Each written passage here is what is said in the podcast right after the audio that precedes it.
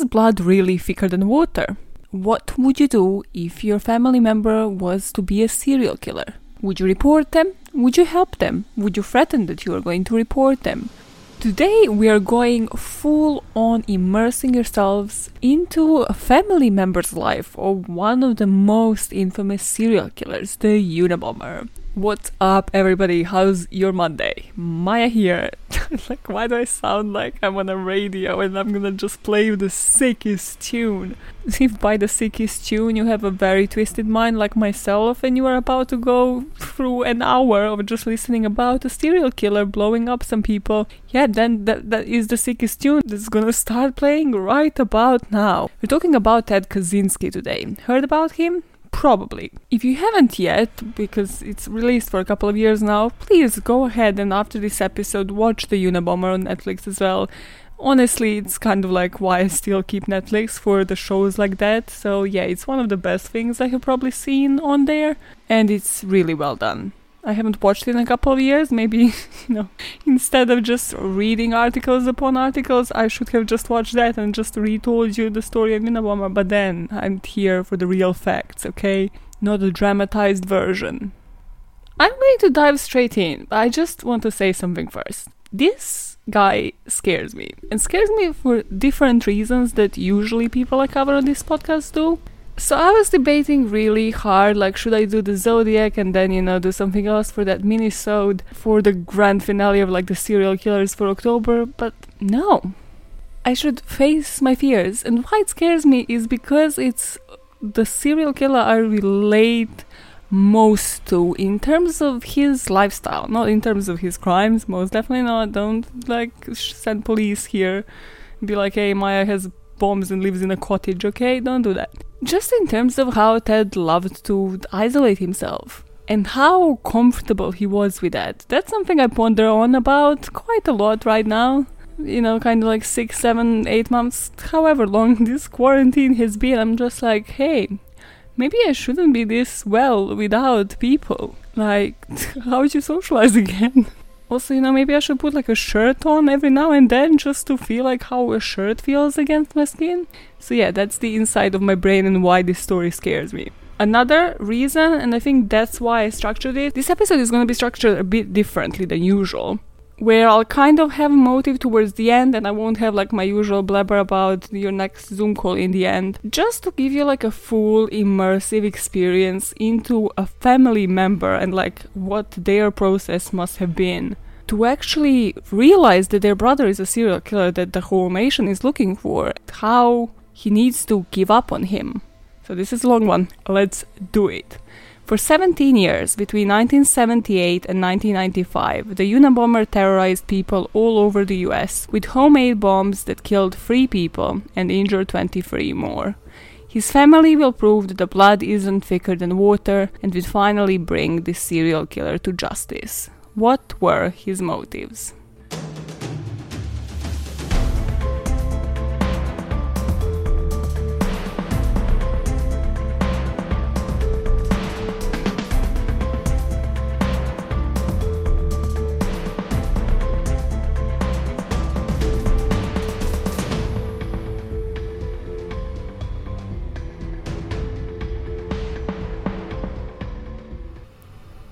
In today's discovery, as I mentioned, you're stepping into the shoes of Ted Kaczynski's brother David.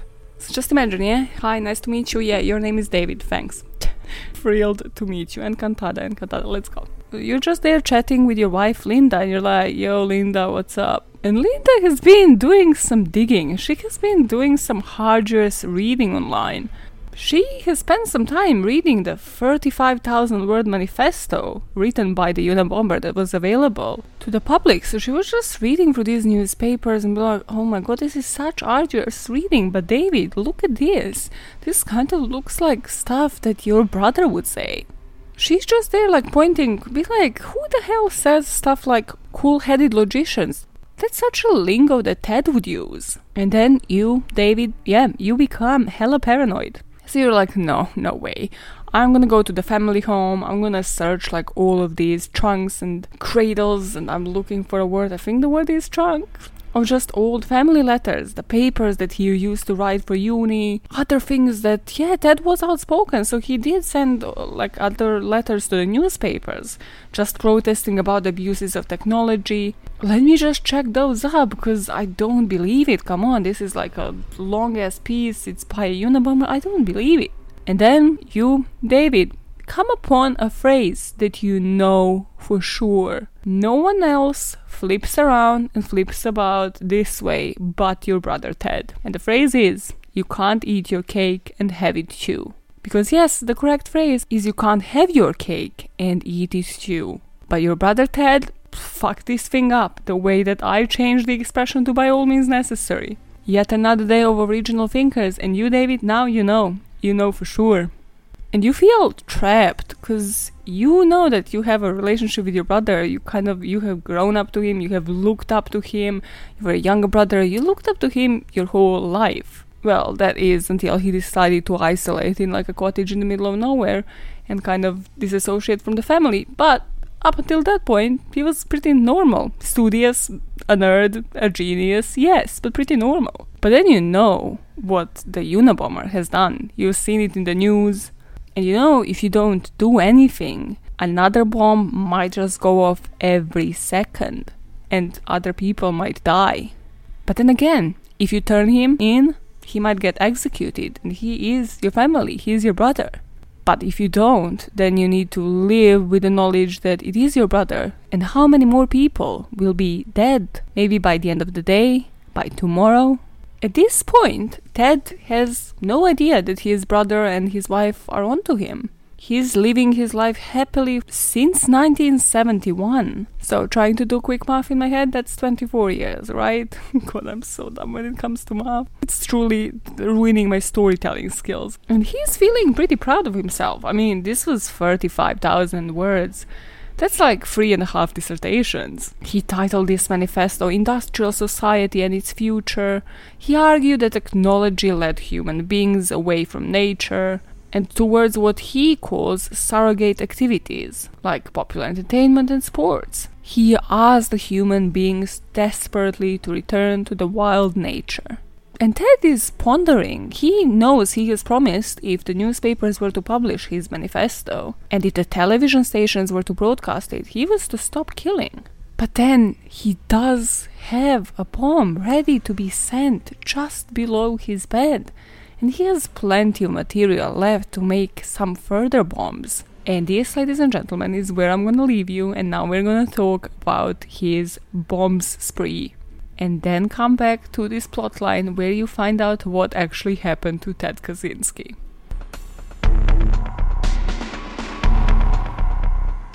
Bomb sending career, whatever you want to call it, started in 78. And at first, kind of like me with podcasting and just with YouTube, started small. Mm, that was your comparison? Really? Why? Fuck's sake, every time sometimes you know sometimes trying to make things relatable makes you look a bit like a psycho just just a tiny bit but eventually he would up his game and he would use stuff like smokeless powder match heads nails potassium nitrate razor blade different caustic substances he would get really knowledgeable but don't underestimate that. He was already knowledgeable going into this business that nobody made him go to. He graduated from Harvard, he was teaching mathematics himself, everything seemed to be going so well for him. He was smart, doing well, publishing work, and then it just seems like he just snapped and decided to move to this recluse cottage, which was super small, kind of like people compared it to the size of prison cell. So sure enough, May 25th, 1978 comes around and Ted decides to send out his first bomb. And he sends it to the Northwestern University in Illinois, and there it injured a campus police officer, Terry Marker. This bomb does leave the officer ending up in a hospital, however, he has recovered. Ted now thinks he can do better, but he is still sticking to the same university, so on May the 9th, 1979, he disguises this next bomb as a cigarette box. And the victim, John Harris, who was a graduate student, receives only minor cuts and burns, luckily. And you're now wondering, okay, this guy is on the spree, there's some mental health issues. But it might surprise you to know that he was fully aware that this isn't like normal behavior. But he had one single psychiatry session and he realized, well, A, he can't really afford it. He's not really working, working in this recluse cottage in the middle of nowhere. He's kind of just living off plants and just supporting himself, maybe by his family sending him some money. So he can't afford it, but also he can't travel 60 miles to the psychiatrist's office because he would only travel by bike. Come on, technology, the gases, everything is ruining the atmosphere. what? was so intelligible. like yeah, that's that's the conclusion of the 35k word essay. Everything is ruining the atmosphere. and then he asked his psychiatrist to continue therapy via mail, and the psychiatrist is like, "That's that's not how life works. That just how can you be so intelligent and yet so dumb. That always surprises me with people. Not about the intelligence, although that yes as well. It's like the street smarts versus book smarts, but also especially with maturity. With some people, I'm like, how are you 28? Super mature about X, but like a complete child about Z. Like, how does that work in your head? Yes, I'm a boring person. Thank you for noticing. And in July that year, he hiked out into the woods and was just again isolating himself, relaxing in this hunting camp as far from humankind as he could possibly manage. And this is when he would hear sound of airplanes uh, for about an hour. And this followed by what he describes as sonic boom. This single event enraged him and depressed him to the point that he was like, Nope, let me return to the cabin, let me start off, like, this is unacceptable. You know, the planes, again, as I told you, ruining the atmosphere, all this technology, polluting the air for a whole hour. I don't know what he meant by a sonic boom, but pretty sure it's something along those lines too. And this next paragraph kind of, I think, defines Ted as a, as a human, and it's just one of the best things I have read. online in general. He begins to shoot passing helicopters and low flying planes, but he, he never succeeds. Big surprise. And another big surprise, it doesn't help with his mental health. Mm-hmm, I know, right? This is what he wrote about the incident because he was still upset about it, so he wrote in his journal It is not the noise in itself that bothers me, but what the noise signifies. It is the voice of the octopus, the octopus that will allow nothing to exist outside the range of its control. The outdoors have been tainted for him, he said. I still love it. I suppose it is the same way a mother loves a child who has been crippled and mutilated. It is a love filled with grief. I feel like this is this is what parents feel if they listen to my podcast and listen to the parenting advice that I give but yet I don't say shit like this because no, I cannot relate to that that particular part. Mm-hmm. I can relate to you being annoying, posting pictures of your kid on social media because I know what that, that shit is gonna bring to your child. But no, that you cannot relate to this soz. Also, I cannot stop but think about, and I didn't say because I didn't want to ruin my sudden poetic spur of how I'm telling you the story in the beginning but remember that expression, eating the cake and having it too? It's like that is the the most chill line of all times is the one you chose for your 35,000 word ma- serious manifesto that is supposedly going to change the world and convert people's opinions.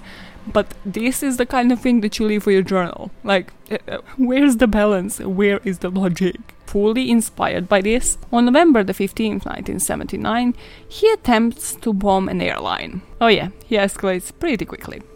The bomb was placed in the cargo of a plane in Chicago, Illinois. But of course, because he's again luckily not an expert at this point, due to the faulty timing system, the bomb just starting smoking and just causing the pilot to make the emergency landing. 12 of the passengers were treated for smoke inhalation, and they have actually said the bomb was active, like it would still be able to blow up the whole airplane. It is one thing that I cannot fully chemically explain, but I'll try a bit later because it kind of spoils it. Okay, but it's one thing that he does that kind of is the reason why these initial bombs wouldn't actually blow up the way that he thought that they would. So, by this point in 1979, FBI is on his case and they give him a name. And this is when he gets the name Unabomber. It stands for University and Airline Bomber. His fourth bomb is sent on June the 10th, 1980, and it's sent to United Airlines president because this guy holds a grudge like no other bitch. What always fascinated me is people who like had a crush, and maybe that person doesn't even know that you have a crush on them, but no, you hold a grudge against everything that they do, everything that they say, everything is like so personal. This is Ted with airlines. He's like, no, I will have my revenge. They're like, but we haven't done anything personal. It doesn't matter. This bomb was disguised as a book and it was sent to the United Airlines president Percy Wood in Chicago again. And this one was pretty effective in a way that it did damage his tie, his face, his hands. And it was pretty cunning because he kind of sent it as a book in such a way to like identify with this person. Like everybody in the power should read this, you know, open it right now. This is also when he develops his signature and starts signing these packagings off with FC, which stands for Freedom Club. His fifth bomb was a bust as well, so it was sent in October 1981 to the University of Utah. But this one was defused before detonation. So you're picking up on a pattern now. Universities, what you might not have picked up on yet is that he's sending it to professors but in such a way i think i've read somewhere that like the return address is usually addressed to like a student. So you remember like with that you know a couple of bombs ago. There's so many of them. That it landed with a graduate? That's why. Because his cunning ass sent it to professors and then return address if they were just like oh this is like a random package return it would go to a student. I mean, I feel like with every case, I am like 10 times more paranoid in what I do in real life. But with this one, with every single package I have received this week, I love how I'm saying it like I receive packages every day. It's like the one package. I have checked the label. I was like, is this from Amazon? Is my name printed? Uh, what is the return address? Let me scan this barcode. Let me just confirm. Sigh. The sixth bomb was sent on May the 5th, 1982, to Vanderbilt University in Nashville. So here the secretary Janet Smith received severe injuries to both her hands and required extensive treatment. So he's getting better and better this. And you kind of gotta wonder did he do certain things on purpose? Like, did he just want to torture people to know that they are gonna be disfigured? Or was he actually bad at making bombs to begin with and he was just impulsive, but he actually wanted to blow up people? The seventh bomb was sent on July the 2nd and was received by University of California. This is where he used to work. Here again, the victim, Diogenes Angelakos, received his injuries to the right hand, but he recovered. Also, I'm always, I realize I'm saying that it was sent on the day, but it was actually received on the day because he lived in the middle of nowhere. He most probably just sent it at random which again tells you something because usually when people do certain things they do it on like a specific date which is important to them and that Kaczynski just did not have a specific date he did not care also i don't know why it took this long but this is when from my sources they have stated that this is when the hotline was established and also this is when the fbi profiled him and has set up a reward the FBI thought they were looking for a blue collar mechanic or somebody good with their hands they also thought he might be a disgruntled former airline employee looking to revenge himself, like at the big shots. But they didn't realize that there was one clue by John Douglas, the man that I told you, you know, read everything by John Douglas, but especially the Mindhunter, yes. Has given them as this first clue couple of years earlier, actually, like in the initial report and that is that he is probably from Chicago and has connections to academia, and that's why he is attacking all of these professors. So Douglas also suggested that this terrorist would be a white male in his late 20s or early 30s and would be an asocial obsessive compulsive loner of above average intelligence, just on the nose with everything that they're saying. They will also, with the upcoming bombs, kind of refine this profile to describe Ted as a neo Luddite holding an academic degree in hard sciences. And yes, if you're wondering what a neo-Luddism is, it's like this philosophy that opposes modern technology. So, you know, yes, cool, correct. But then they kind of discarded it and they were like, oh no, he's actually a blue collar airplane mechanic. And like, maybe, maybe you should have stuck to the academia thing because who the fuck else is just making bombs and aiming at professors? That's the thing. I think Ted did well, as far as I hate his saying it, to confuse them once he started aiming at airlines because they were like, well, clearly he is up to like causing the most damage possible, whereas Ted was actually, you know, doing that loner to loner violence. Like every fucking bully out there ever. And they set up the 1 million reward. The 8th bomb was sent in May 1985 to the University of California. Again, this is when Ted still wanted it to go to a professor, but instead a graduate student, John Hauser, received the bomb, and with it, he received partial loss of vision in one of his eyes and lost four of his fingers. So he's getting more and more fucked up. And his bombs are getting much more powerful. I put he stopped being stingy on his bombs, which again, you must ask yourself who was supporting this guy and how was he obtaining all of these materials? especially the chemicals. Ninth bomb was received on June 13, 1985, in Auburn, Washington, but was also defused. And this is when they kind of noticed the actual mistake, and that is that there is not enough oxygen in the air tag for it to blow up. Like, remember that airplane bomb where it was kind of like fizzling out in the air? Basically, you put too many things in it and left these things without oxygen. You know, kind of like a bag of crisps, right? It actually needs to have that oxygen, even though we hate it and we all wonder why it's filled up only 20% of that little packet. Yeah, g- great analogy. I'm winning today with these analogies. Totally not avoiding that there's so many more bombs to go through. Bomb number 10 was received on November the 15th, 1985, and it was sent to Ann Arbor, However, again, people that have received it were not Ann Arbor. They were James McConnell and Nicholas Suino. Suino actually received shrapnel wounds and McConnell permanently lost his hearing. And it took 10 bombs, but we have just reached the first fatality. Why did I sound so like, oh my god, finally? and why I think this was a success, and by success I mean for him, it clearly ended up in murder. That's because he started being random, but again in the most cunning way. There's just something so fucked up about Ted. He started putting these bombs randomly in parking lots.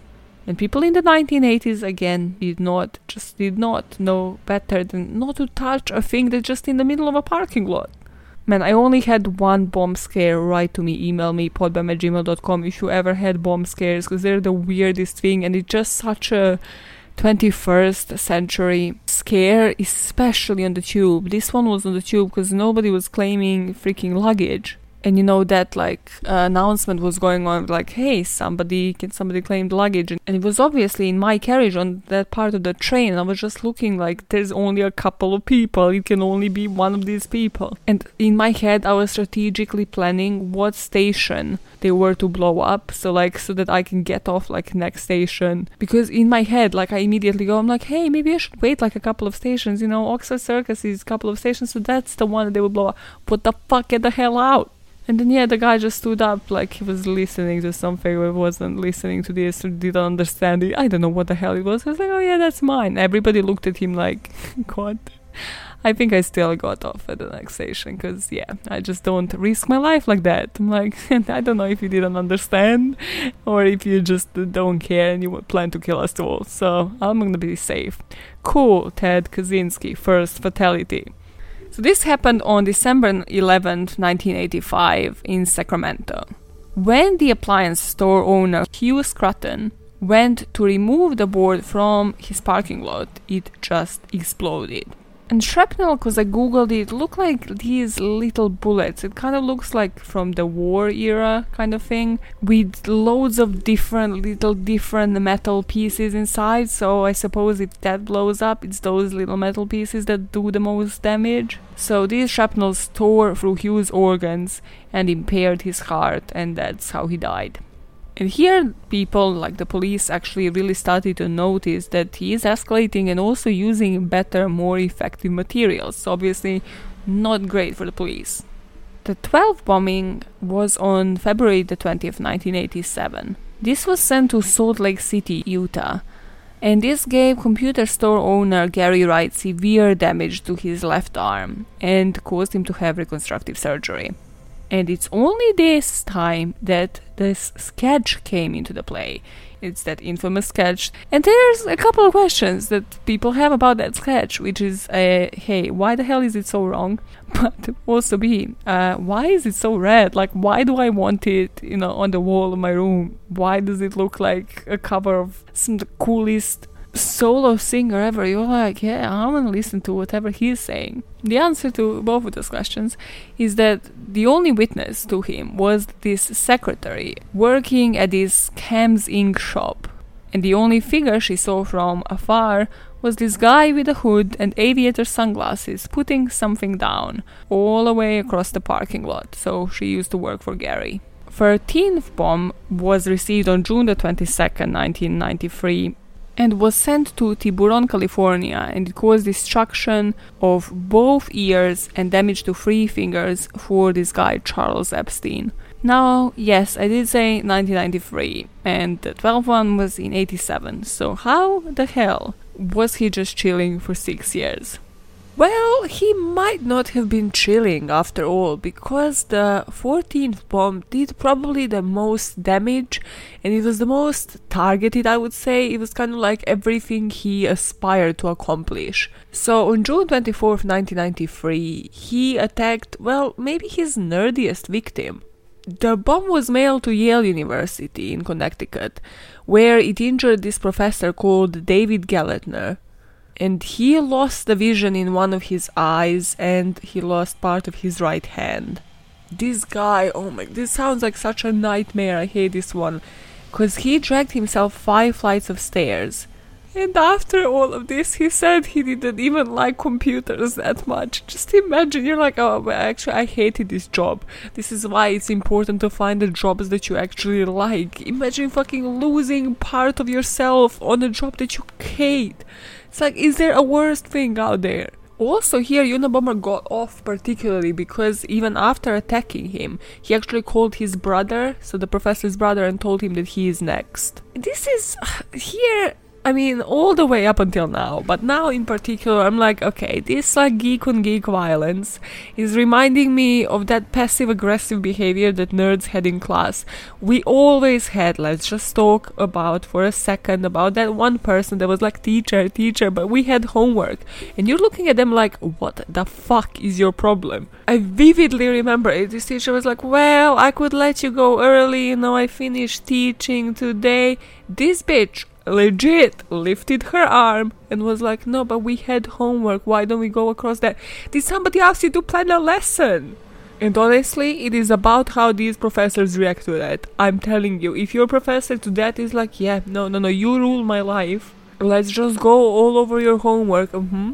That professor is a fucking psychopath. You don't just let kids do your life. Also, you should know that everybody else hates this child now, and you should fucking teach them a lesson. And then this wouldn't be a repetitive cycle that would happen with every fucking class. Because I know all of you have had this person. Cool. Now that I've lost it. over that. There just hasn't been an episode for me to express my anger over these people. And this was the only geek on geek violence one where I was like, okay, this reminds me of this passive aggressive thing. This was Ted Kaczynski in school. Like, uh, nobody will convince me. Like, please, if you have gone to school with Ted Kaczynski, just call me to confirm, yeah? Call me, yeah? Mm, yeah, you're giving your number now, freak.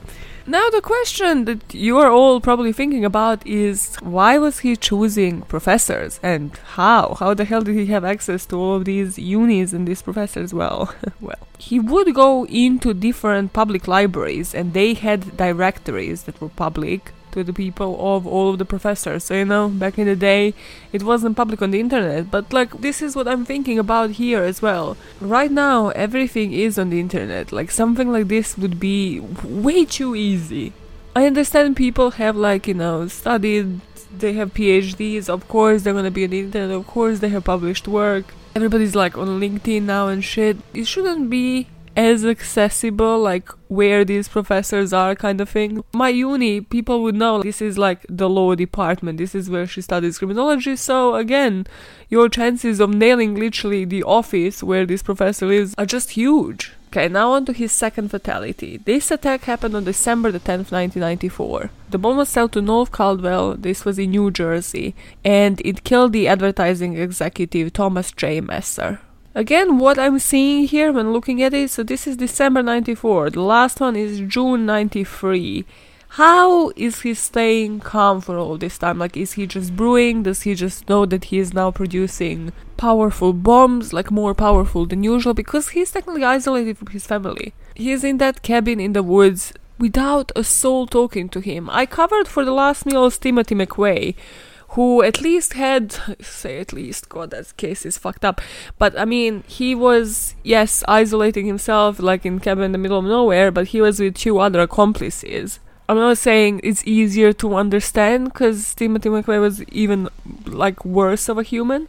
But it's kind of more easy to i don't know explain how this isolating person is just what living day to day like wh- what are his days like, give me a day in a life, Ted. Like, you, you woke up, what did you do? Did you start with freaking chemicals straight up? This guy.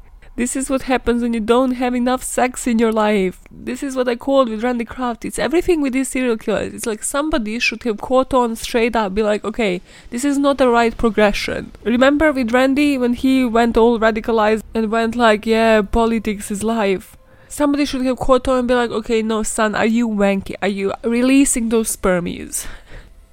releasing these spermies? What am I, 80? With Ted, you should have been like, you're a genius. Let's test you out before you isolate yourself in the cabin in the middle of nowhere. Because uh, this ain't something normal people do for this amount of years. And then let's reassess your decision every couple of years. You know, even presidency is reassessed not as often as it should be, to be honest, because if you suck at your job, you shouldn't be in the office for four years. That's the same thing, Ted. If you suck at what you're doing, you shouldn't be by yourself in the cabin in the woods for years. Reassess, regroup your decisions. Okay, third fatality. Jesus. Happened on April 24th, 1995. And this was a timber industry lobbyist, Gilbert P. Murray. So this happened in Sacramento. And this was again Ted versus now not a professor but like nature hater, you know, timber lobbyist is like uh, he's going against environmental issues. So this guy again was the target for him. And the person bringing the bomb, like well, bringing the package into the building, even said like, "Oh, this is heavy. It must be a bomb." Sigh, sigh. This is some like joke that this is my luck in life. This is the kind of joke I would make, and then it would result to fucking kill somebody. This was also right after Timothy McVeigh's Oklahoma bombing. Again, was this his ultimate mission? Was it like the ultimate target kind of thing, where he was like targeting professors isn't really aligned with my mission? Or was he like jealous of Timothy McVeigh and what he has done? And he was like, well, let me actually unleash it and unlike McVeigh, I'm actually gonna target correctly and I'm not gonna have like a daycare that I kill in the process or just blow up a bunch of people that don't have anything to do with what I stand for.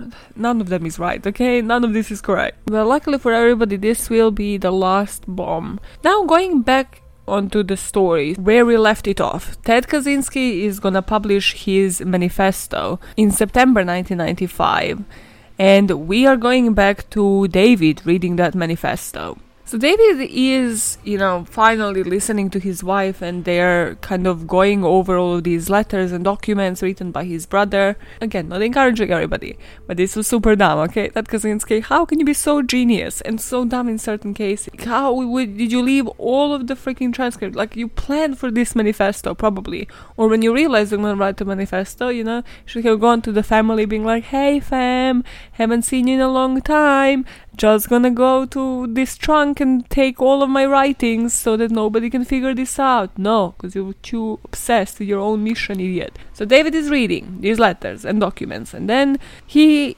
decides to call a tip line. Remember, they established the reward, they established the tip line. So again, you're going into the shoes of David, right?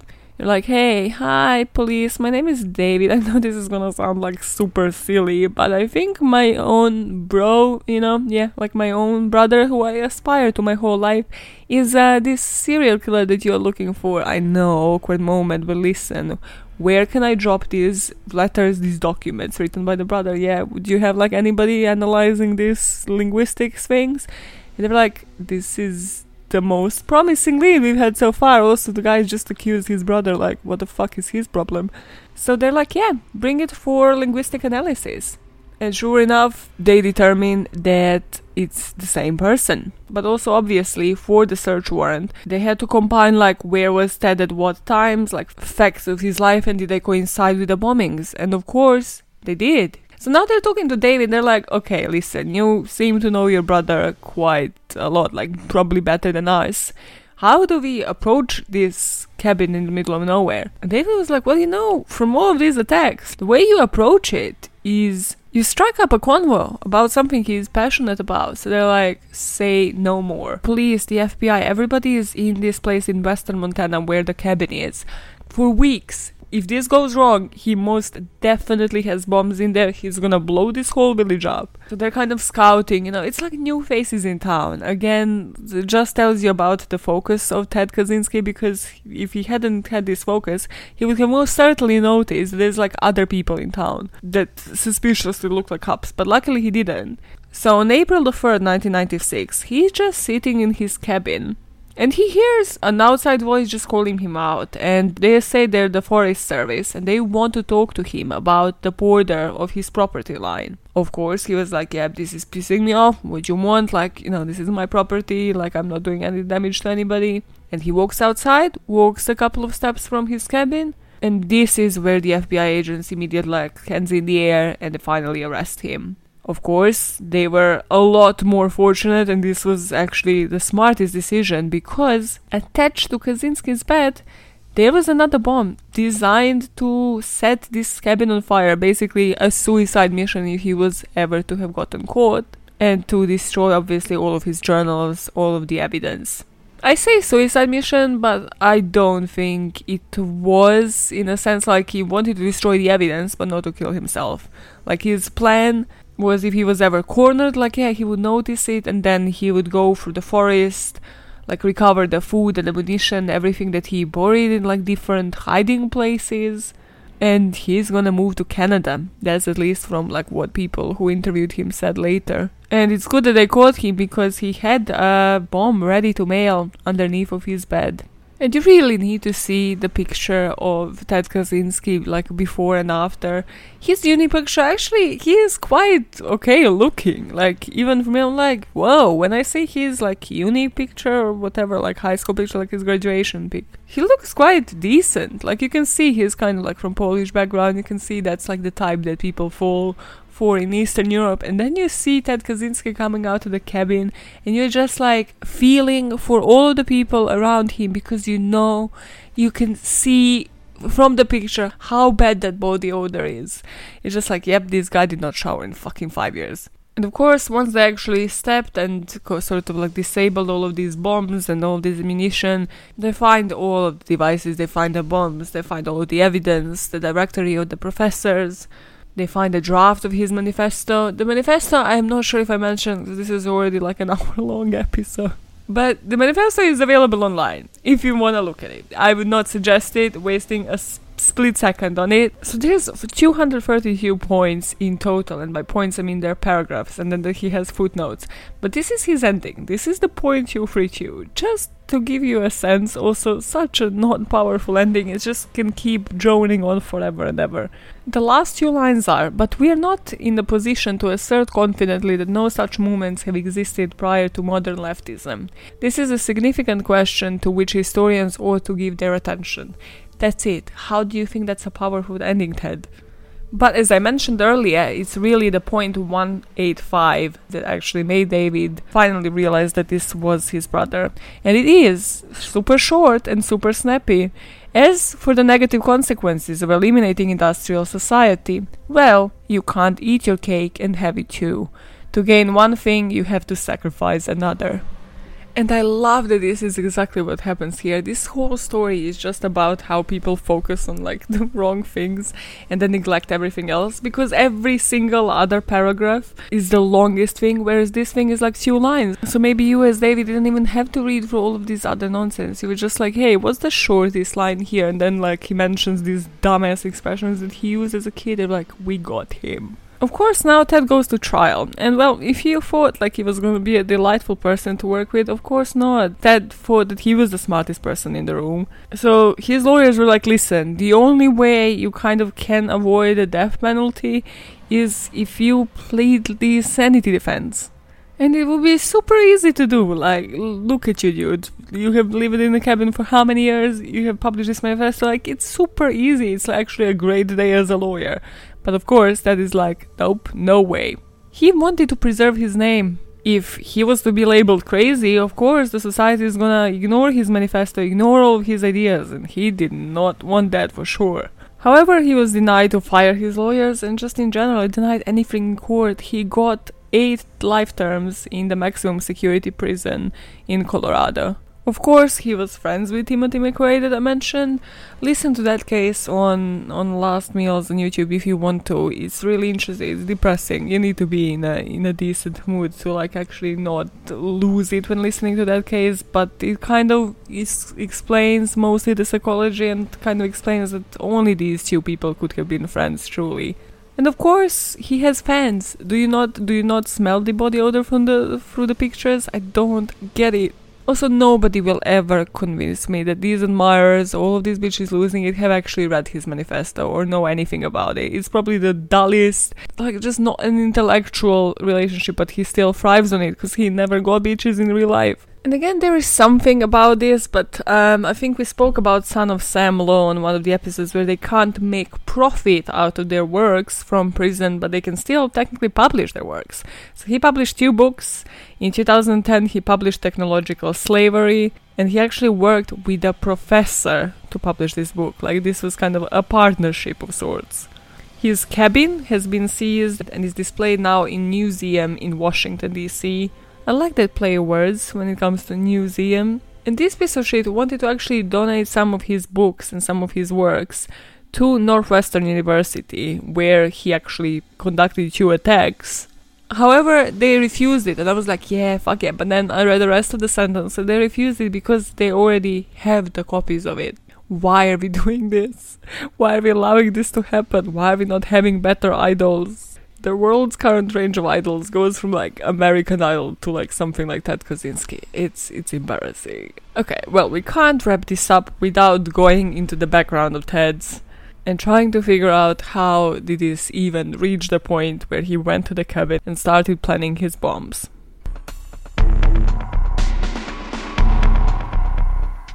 Ted was born in Chicago in 1942 to a couple of Polish Americans.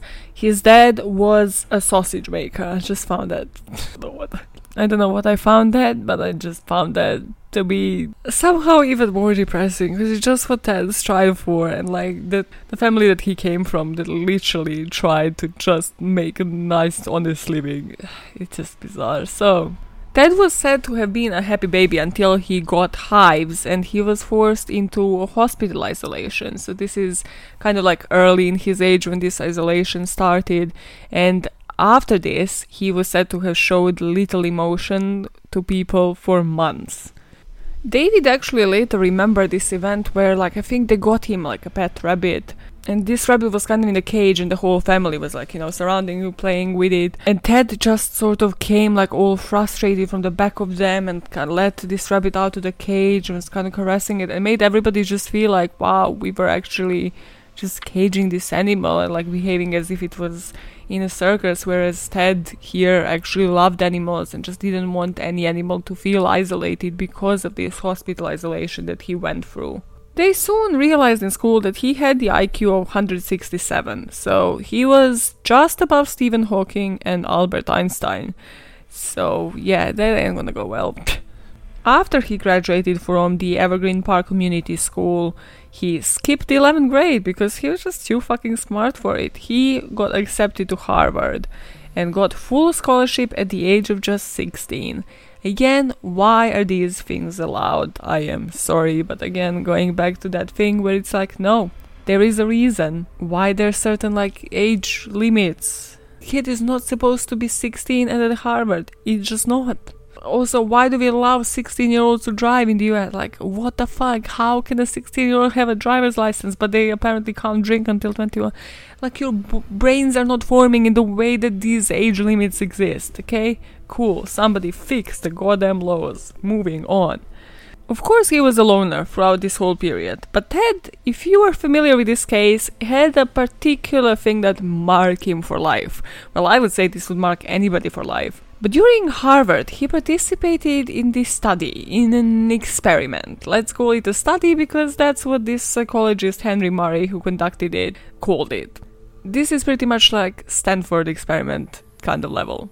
In this study, it kind of seems like all innocent on the surface, but you just know it's not because people were supposed to write an essay on their personal philosophies. Then they would hook them up to these electrodes to measure their physiological response and then they would debate with them for hours. And by debate, I mean they would subject these people to insults, personal attacks based on these ideologies, based on just anything. So they were instructed to berate them, to mock them, to belittle everything they held dear. And obviously, these philosophies were like their personal values.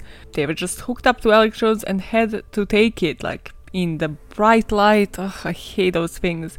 It's like in the hospital light and just take it. As Ted later explained, he wanted to prove he can take it and that he can't be broken. And the scope of this was more than 200 hours. So, more than 200 hours of people just berating you, taking you apart. So, his probably emotional well being wasn't the best after, as a result. However, he still graduated from Harvard with a bachelor's degree in mathematics in 1962. He later got a master's and a doctorate as well in the same subject from the University of Michigan. So after he completed everything, by the age of 25, he had a freaking PhD. He started working as the youngest assistant professor at University of California of Berkeley, where he taught calculus in 1967. He ended up resigning from this job. Also, he was told to be boring. Just you just know, like that this is the type of professor that will just drone on and try to instill their own versions of events, even though it's calculus, for hours on end. Like no witty jokes, nothing to break the silence, nothing. okay, but this next thing is the best part of his life, also the weirdest. I even put what the fuck is the following paragraph even. Okay, some of this is gonna be copy paste because it's pure, it's pure gold. So, for a period of several weeks in 66, Kaczynski experimented intense sexual fantasies of being a female. And he decided to undergo a gender transition. Now you're like, okay, cool. So uh, we're not gonna talk about this ever again.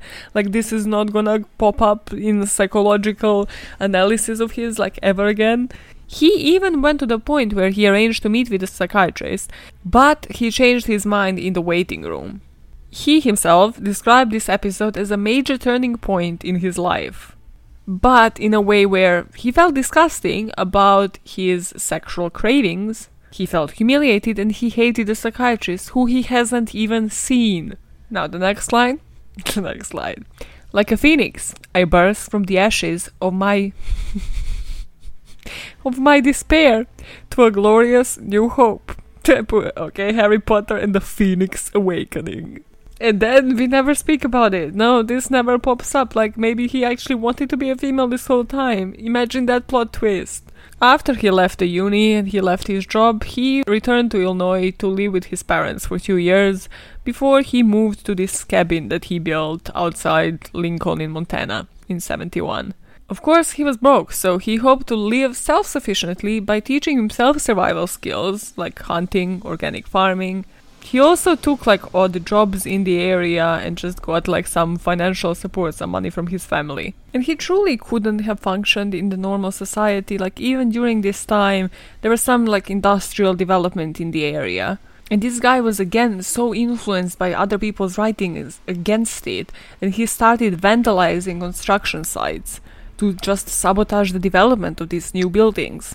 And it was this when he was like making hikes around Montana, so like around his cabin, trying to sabotage this, that he said It was from this point on I decided that rather than trying to acquire further wilderness skills, I would work on getting back to the system. Revenge.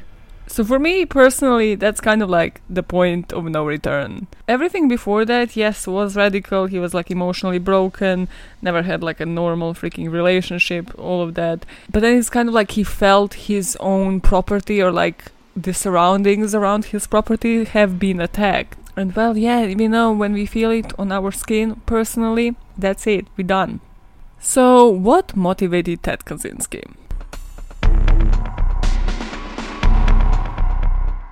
With Ted, obviously, we have his longest fucking piece of work, so we have his writings, so we know what he thought motivated him, right? And he said he was motivated to kill by a lifelong rage and hatred of society, not because he was a nature lover or he hated technology so much.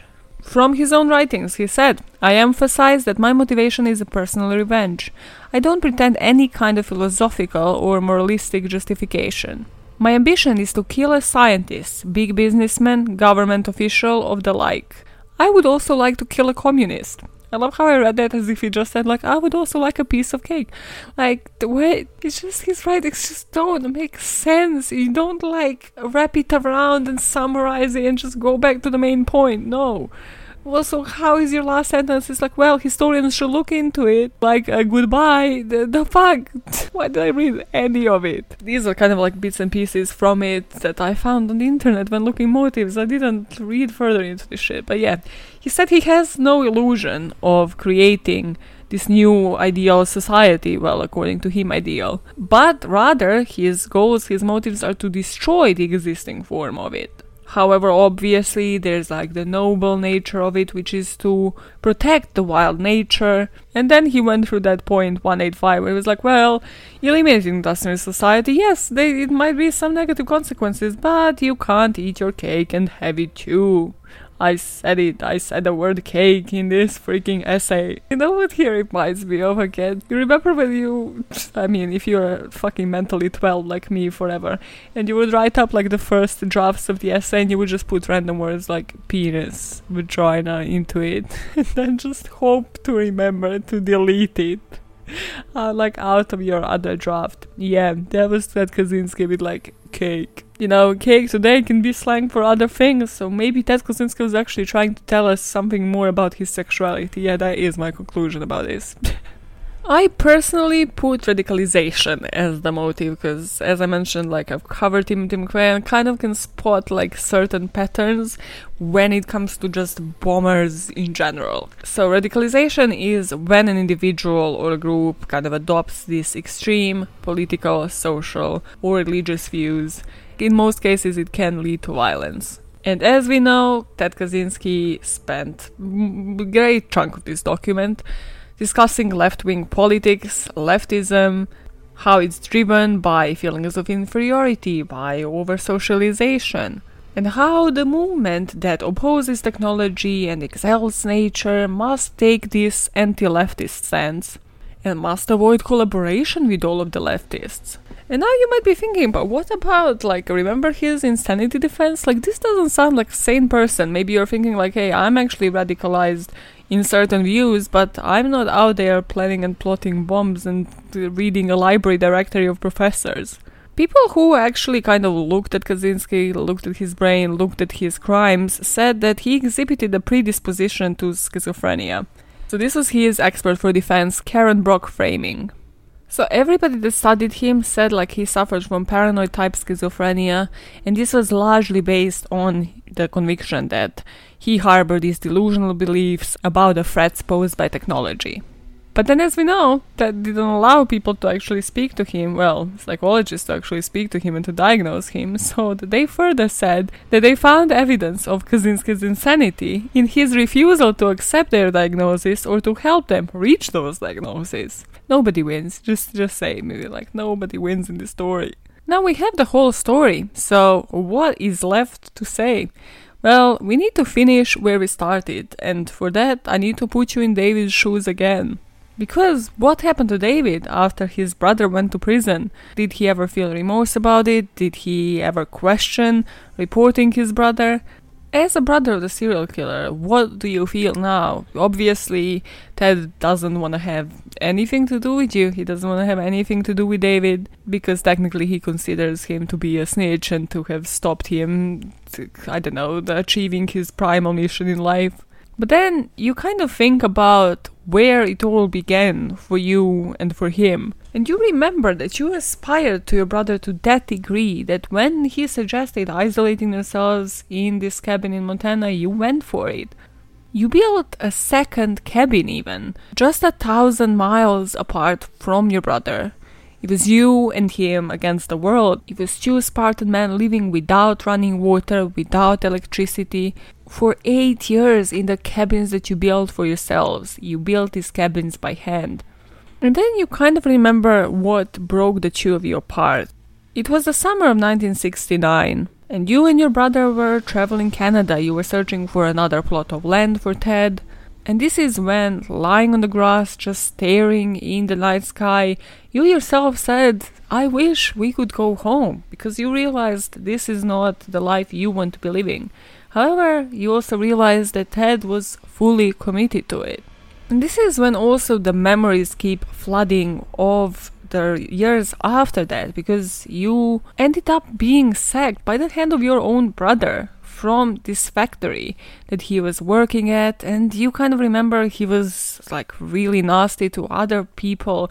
He was particularly harassing this fellow woman worker posting these crude offensive messages about her on this factory wall. And you remember receiving calls or like whenever you would visit your family they would say that they have gotten some accusatory letters from ted just accusing them that they never loved him and just him isolating himself even more. And it's that when you realize that you don't know this version of your brother any longer. So you gotta think that he wasn't actually sending the bombs while you were still working with him, while you still lived thousand miles apart, and would still visit your brother, but were all of these things just mounting up to a trigger? Because you remember that in May 1978 he posted his first mail bomb, and during this time, obviously, you meet your wife Linda and you decide to move from this resort in Texas and go to live in New York. And instead of you thinking like your brother is gonna be super thrilled about it, super happy about it, he actually writes you a 20 page letter where he accuses you of lacking the integrity to lead a pure life. So, yes, you feel bad, but your own brother just ended a letter saying that he doesn't want anything to do with you from now on. He even went to that degree to say that you have to put a line under the stamp on the envelope in the case of emergency. Otherwise, he's just gonna burn the letter and never open it and never read it. And if you were to be that person, the cheeky person, to put the line under the stamp on any other occasion, he's just never gonna read any of them. Then your memory goes back to you actually using that dumb line under the stamp when you had to communicate to your recluse brother your father was dying from lung cancer. And you thought, hey, maybe this might be the time for me to reunite to my brother. Maybe he's just gonna leave his cabin in the woods and continue with his normal life. But no, you receive a letter back thanking you for using the line appropriately and having no mention of your dad. In the end, whenever you think about Ted, you think about your mom's words, never abandon Ted, ringing in your ears but you know you decided you don't know the brother you grew up with any longer. You know that this is not the brother that once released the rabbit out of the box because he considered it too cruel. Because in the end, it all goes back to the memory of you asking your mother, What's wrong with Teddy when you were seven years old? And your mom's response will haunt you for the rest of your life. Never abandon Ted because that's what he fears the most. That's it for this week's episode. Don't forget to support this podcast by subscribing on YouTube, Apple Podcasts, Spotify, wherever you listen to it. You can also get merch on Redbubble and Teesprings. The links are below. Let me know if you hated this structure or if this is something you might want me to implement in the future. But until then, happy Monday and keep making the world a better place, one motive at a time. Bye, fuckers!